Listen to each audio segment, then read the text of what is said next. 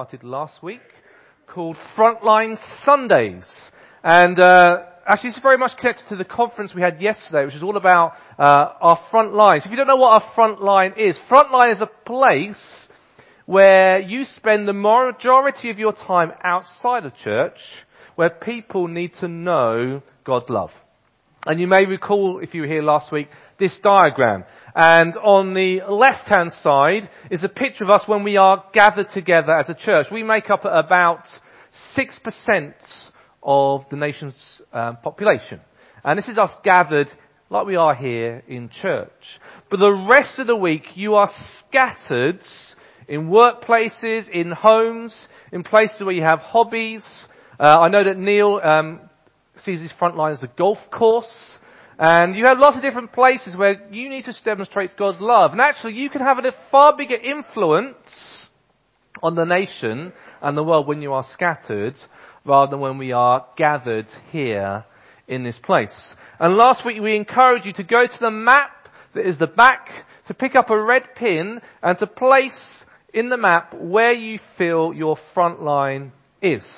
And some of you may have one, some of you may have more than that. I've bought 600 pins, so we shouldn't run out. But the board is looking a little bit empty at the moment. So I'd encourage you maybe at the end, when you're having your coffee, just go over there and stick a pin in the boards. Okay? There you go, that's the map uh, there. Um, but this morning we are going to look at the topic wherever we are. And I better find my sermon, otherwise it's going to be short. There we go. Actually, I'm going to show the video. We've got every week has a video. So here's our video. Now, you ready? Yeah.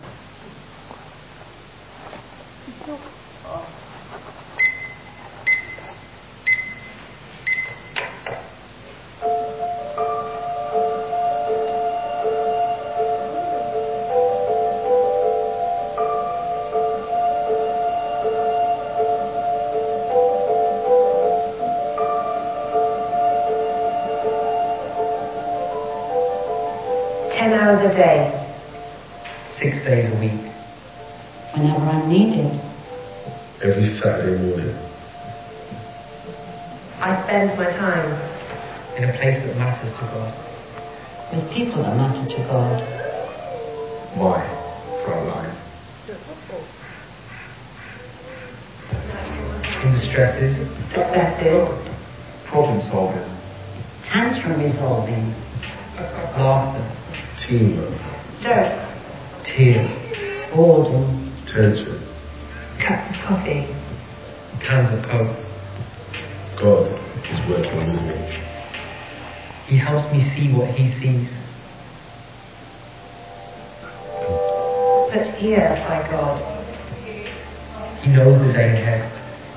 this place is rich with possibilities. This is my front line.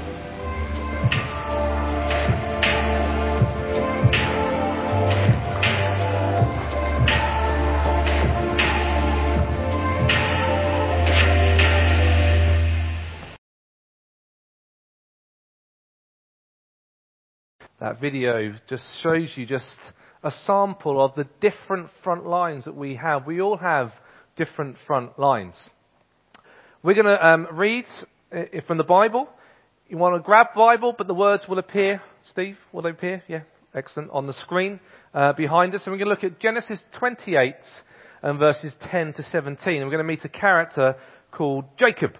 But I don't know whether you have ever, ever met someone you weren't expecting uh, in a un- totally unexpected place. I remember when we were on holiday as a family once, and we were walking uh, on uh, in Cyprus along the, uh, the coast, and we met someone from my mum's work. Totally unexpected. What are you doing here, and you know, miles away from our home? Anyone had an unexpected meeting like that?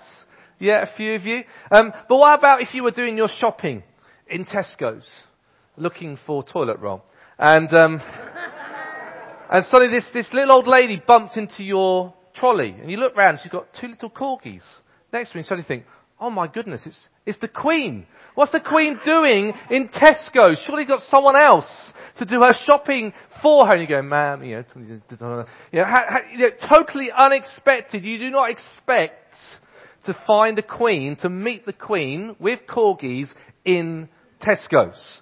And we're going to read from Genesis 28 an unexpected experience where Jacob, uh, the hero of our story, meets God in a totally unexpected place. Let's read this together.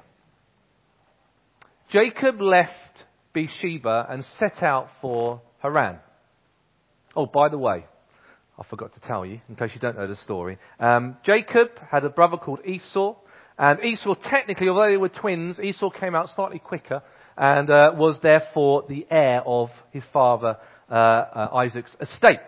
But Jacob managed to trick uh, Isaac and managed to get Isaac's blessing on him so that Jacob took that inheritance instead of Esau. And um, Esau then, unsurprisingly, gets a little bit cross and threatens, as soon as my father's dead, so are you. So watch it. So Jacob decides to run off, uh, and his mum's managed to help him uh, get away. Uh, and when he reached a certain place, he stopped for the night because the sun had set. Taking one of the stones there, he put it under his head and lay down to sleep. He had a dream in which he saw a stairway resting on the earth, with its top reaching to heaven, and the angels of God were ascending and descending on it. There above it stood the Lord, and he said, I am the Lord, the God of your father Abraham, and the God of Isaac. I will give you and your descendants the land on which you are lying. Your descendants will be like the dust of the earth, and you will spread out to the west and to the east, to the north and to the south. All peoples on earth will be blessed through you and your offspring. I'm with you and will watch over you wherever you go, and I will bring you back to this land. I will not leave you until I have done what I have promised you. When Jacob awoke from his sleep, he thought, Surely the Lord is in this place, and I was not aware of it. He was afraid and said, How awesome is this place! This is none other than the house of God. This is the gate of heaven.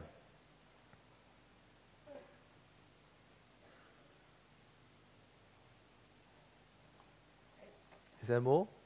No. There is more. Let's get my Bible out. I should have done that in the first place. Where is it? Genesis 28. Made the boo boo, yes. Um, early the next morning, Jacob took the stone he had placed under his head and set it up as a pillar and poured oil on top of it. He called that place Bethel. That means house of gods although the city used to be called Luz. Then Jacob made a vow saying, if, God, if God will be with me and will watch over me on this journey I am taking and will give me food to eat and clothes to wear so that I return safely to my father's house, then the Lord will be my God. And this stone that I have set up as a pillar will be God's house. And of all that you will give me, I will give you a tenth. See, Jacob was in a tricky situation of his own making, to be perfectly honest. He was fleeing away from his brother. And he comes to this place, he lies down on his head, no place of no particular consequence at all, just an ordinary place. And yet he has a dream. And in this dream, God opens his eyes to the spiritual reality that is around him. Suddenly Jacob realizes that God is there. See, perhaps you can imagine meeting God in a cathedral, or a chapel, or a church, or maybe a prayer room, but surely not in such random, ordinary place. And yet when we look through the Bible, time and time again, God meets people in ordinary places. He met with Moses via a burning bush when Moses was just out on the hillside doing his job, which was being a shepherd. He met the prophet Elijah in the entrance to a cave as a whisper. when God came down to earth as Jesus. We see that replicated time and time again. Jesus met Zacchaeus while he was up a tree. Jesus met a Samaritan woman while she was fetching water from the well, an ordinary daily task. And he met their, his disciples at their workplaces, whether they be a tax collector or a fisherman. God meets us in our ordinary, everyday lives. Matthew Henry, who wrote a famous commentary on the Bible, said, No place excludes divine visits. No place excludes divine pr- pr- visits. There is nowhere where God's presence cannot be felt and experienced. Jacob realized that God was present with him. But Jacob still had this problem. He'd done something wrong. He'd stolen the birthright from his brother and he was on the run. And this is where God speaks something really important to him. Let's just look at that uh, again in verse um, 13. I am the Lord, the God of your, of your father, Abraham, the God of Isaac, and I will give you and your descendants the land on which you are lying. What God does here is repeat the promise that he gave to Jacob's grandfather. And who does he repeat, it to? He repeats it to Jacob. Not to Esau, who technically should have had the birthright. He repeats it to Jacob. He says, I know the pressure you are under, but actually I am with you and I am journeying with you and you have my full support. Yes, you deceived your brother. Yes, you didn't do things properly, but actually you have my support. I am with you. And I'm going to help you through this difficult situation. I'm going to relieve the pressure that you are under because you must be pretty stressed about this. And actually what he says to Jacob is, I am going to make a difference through you. I've chosen you. I'm not going to leave you. I'm going to journey with you. I'm going to protect you and I'm going to bless you. So not only did Jacob have God's presence, but actually God realized the pressure he was under and wanted to relieve him of that pressure. And what is Jacob's response? Well, I don't know if you like blue plaques on buildings. And you go around, did anyone spot them? Particularly in London, you go, ooh, Someone famous must have lived there, and you read the plaque, and you usually don't know who it was. You can buy, you can buy these plaques now with your own name on them, and you can put them on your house. Uh, not that you did very much there, but um, uh, or you, I'll get up the A14 near Cambridgeshire. There's a, a sign on the side of the road saying that um, there was a battle on Naseby Fields in the Civil War. So it's just an ordinary field or it's an ordinary house. You wouldn't know that anything special happened there because it's ordinary except for the blue plaque or little sign. And actually Jacob comes along and does his own version of a blue plaque. He gets the stone that he was resting his head on, he turns it up, makes a pillar and puts oil on it. But he doesn't do it just as a memorial to the fact that this is an extraordinary, awesome place, and I've seen God here actually uses it almost as a starting point as his journey from now on. He has God's presence. He has pressures in his life. But actually he now also has a purpose. He has a purpose that God is with him. And he's going, he's like, if you're going to be with me, then you are going to be my God. And he had a real sense of, yes, let's go forward together. I now have a sense of purpose in my life. So the reality is, for you, for us, for all of us, we have God's presence with us in our day to day ordinary lives. You may be surprised by this, but God does not wait in here for you to come back on Sunday to meet with Him. You do not meet with God just here. God is out there already doing amazing things, already on mission. And you may look into the most darkest of situations where you think, surely can, God cannot be here. And do you know what? God is. There is no place that excludes God. And you may look at your front line. You may look at your family. You may look at your workplace and you just think, God is not here. I am on my own. There are so many pressures on me, so many difficulties. And God wants to say to you this morning, you know what? I am there. In the midst of your troubles, in the midst of the darkness, I am there with you. Amidst all the pressures you feel, you feel on yourself, I am there. I know the pressures that you're experiencing. And not only that, not only do we think of this nice, warm, cozy feeling that God is here with us, but actually we have a purpose. That God has plans for us. God has something He wants to do through us on our front line. Some of you may know what that is. Some of you may not. But I can assure you that God wants to work through you and with you in your everyday, ordinary lives. Not just here when we gather together. We may gather to worship, but we also scatter to worship as well. So, what I want you to do, I want you tomorrow to ask that God will open your eyes and give you a glimpse of the spiritual realities around you. Just as Jacob had his eyes open and saw this stairway going from heaven to earth, and angels ascending and descending, and he thinks, whoa, God is here. I want you to pray that God will open your eyes to what God is doing in your front line. It may not be as spectacular as a stairway. But ask that God will just give you a glimpse of the spirituality in your lives. Also, I want you to realize that your front line is a touching place between God and this world. It's not just church. It's not just what we would label as holy places.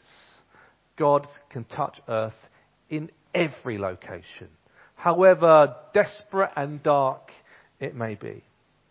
And then lastly, I want you to maybe have a go intentionally claiming your front line in the name of Jesus. See, we've been singing about that, haven't we? There is power in the name of Jesus. And I encourage you to pray in the name of Jesus over situations that you find yourself in, or our nation or our world find ourselves in. And perhaps you would, well, you need to pray the power of Jesus over your front lines. Maybe there's a difficult situation at work. And you know there's nothing you can do. You can try, but it's, it's going to be a real struggle to sort this problem out. You need Jesus to step in and soften people's hearts, to make them receptive to what is good and what is true. Perhaps practically you might want to do that by getting into work early and maybe doing a little prayer walk around your work. I know we're doing prayer walks on Court Lodge because we want to just people's hearts to be softened on Court Lodge. We want people to be receptive to the Holy Spirit, to be interested in Jesus, to have an aching within themselves for Jesus. So people are going out there and praying. Do you know we do that here on a Sunday morning as well? There's a couple of people every Sunday morning that prayer walk round this church, round this building, and pray that in the name of Jesus that people will recept, be receptive to the Holy Spirit. And perhaps you could go into your work early and just pray at desks. Or pray around your home. Now, that may not work if your shift works and there's already people in your work and they might think you're a bit weird when you're shouting the name of Jesus. But you can do it from home. You could pray in the name of Jesus in your home for your front lines as well. You could go as far as having communion in a place or anointing it with oil. But actually, prayer is probably enough for most of you to be getting on with. Because we want to do a bit of spiritual housekeeping on your front lines. Give it a good clean so that people will open up their hearts and minds to Jesus. When you leave from here this morning, you will be offered a card which I have lost. And on one side it says presence, pressure, purpose. And on the other side, it just asks some questions. And I encourage you to, as you leave, either take one from um, uh, whoever's handing it out at the end, or there's a little there'll be some on the table as well by the um, all the activity advert postcards. Take it and answer those questions and pray into your situation in the name of Jesus. Because God is with you. He knows your presence, pressures, and He has purpose for you. In a moment, I'm going to interview someone about uh, what they're going to be doing tomorrow. But just one last thing. Um, last week, we gave out this booklet. Try praying. Ha- put your hands up if you have read it.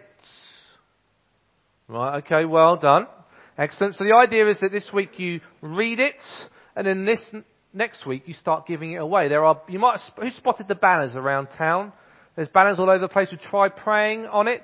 And the idea is you read it and then you give it away to someone on your front line. Someone that needs to know the love of Jesus. Someone who perhaps needs to try praying. Has anyone given a one away yet? Oh, look at that. Put your hands up nice and high so I can see. That's brilliant. I'll just go around to a couple of you. That's really, really good. That's excellent. Jill, who did you give it away to? Well, I cheated really because so I was on the desk on Monday. Yeah. So it wasn't really, you know. But a lady came in to go to one of the groups here. Yeah. And spotted it, and Yeah. so I said, "Would you like one?" She said, "Oh yes, please." And Oh, just took it. brilliant. Excellent. Well, who else? Put your hands up so I can see. Jessica, who did you give yours to? I left a copy for my Daniel. Daniel, excellent. Sue gave one away. Sue, who did you give yours to? I gave my my uh, mine away to Lindsay, my friend. Excellent, brilliant. And then last one. I left mine in the dentist so anyone can pick it up. Oh, left it in the dentist. They probably need to pray in the dentist. And just one more, Clive. On Clive. I gave multiple copies to the coffee, coffee morning people who don't come to church. Yeah, multiple copies. All you can come back and get more. Once you've got rid of it, you can come back and get more. That's brilliant. Well done. Uh, we'll ask you this every week just to see how you're getting on. No pressure. Well, a little bit of pressure, but please read it and then have a think. Just as Neil said last week, pop it in your pocket and just see where conversation goes.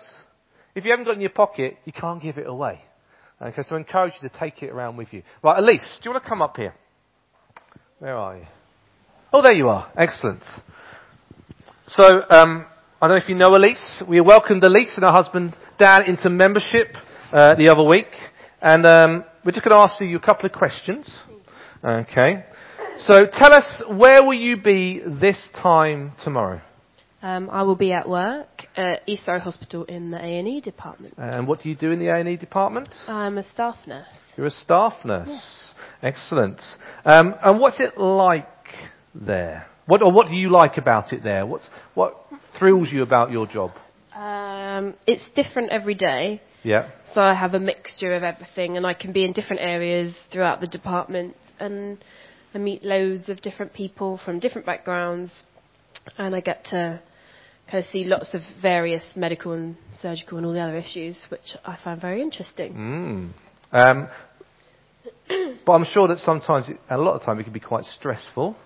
And what would you Yeah. say would be a particular sort of pressure point there for you? Um, it's often the volume of people that come in, and then uh, it, it's quite a stressful area. Um, and I think because people aren't always sure of the process of A and E and maybe what's going to happen to them, it's quite people are kind of heightened sense of anxiety, and so it's often the the pressures of it, people's expectations are actually quite hard. Staffing wise, we're actually pretty well staffed. You'll all be shocked. Um, but a lot of people actually do want to work in A&E, so we've actually employed a lot of people. So it's more just the volume of people that come in and then managing them and their their issues. And we can have a lot of very poorly people all at once, which is difficult. Yes. Yes. What do you think might be God's purpose for you there right now? Um, I think in my department, I'm mainly aware of two other Christians, and we have over a hundred members of staff. Um, so I think for me, it's not just the patients that I'm around. Um, it's also being being there for other staff members. Um, and I do get kind of told a lot that I always seem to be full of joy and things like that, which I don't seem to do intentionally. but apparently I am. Um, but that's, I'm glad that that's how people feel. Um, I think kind of bringing, bringing Jesus and my faith into, into a department that can be very dark and it's not always the most positive place. People can be quite negative. So I think just having people there that are a light for Horley and for all the other areas and just, I mean, I can't pray for my patients knowing, like for them to know, but I, I do in, inside my head. Um, but I think, I feel like, you know, if we're there, if you're in a place, in a workplace, I think you're, you're there for a reason and I know I'm there to, uh, I don't know, be that person, be that light, be the person that's full of joy and people don't necessarily know why you're like that, but they just know there's a difference. Mm. And it makes a difference to the people you're around. It encourages them and makes them feel a bit more reassured and happier and comfortable and safe. Thank you. So, what could we pray about for you? Um, probably that I'd be aware of more people within the department.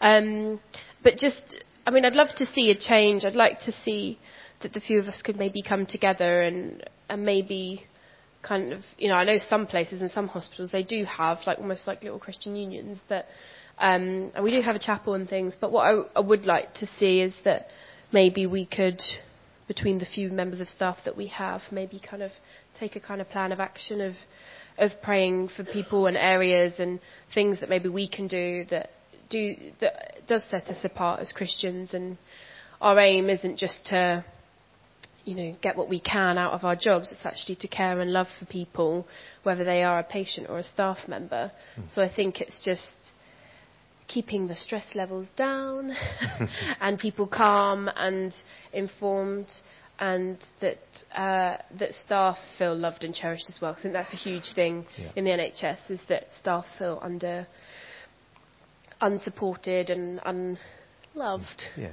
And I think that's that's kind of the main thing for me is that I want my colleagues to feel that way. I, I want them to feel important. Cool. Thank you, Elise. It'd be great to pray for you now, but could you raise your hands if you either work for the NHS or for the sort of the care profession? Because we'd love to pray for you at the same time. Just raise your hands nice and high so we can see. I know there's a good proportion of people who are in that uh, very, very important but also challenging uh, profession. So let's pray. Lord God, we thank you for Elise and the others in our church, the other followers of you who have pursued this profession where they care for people, often in some of their darkest and most difficult moments. And we thank you that you, through them, can bring light into the darkness we thank you, Heavenly Father, that you are present in the A&E department, that you are present in the GP surgery. You are present in that home where that person is caring for someone. And I just pray that for each of those who follow you, uh, for, that they will know that your presence. They will feel you close. And Lord God, we recognize there are so many pressures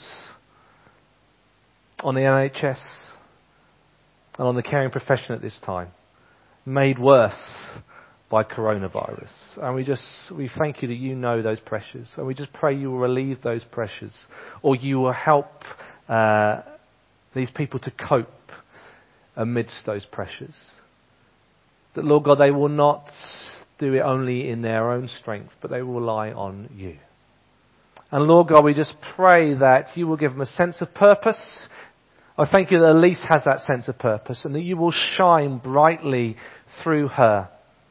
That people will notice, continue to notice her joy and her love and the care she gives. We just pray that she will continue to bring positivity to a negative environment. Just shine through her brightly by your Holy Spirit. In the name of Jesus we pray. Amen. Amen. Thank you, Elise. Give her a clap.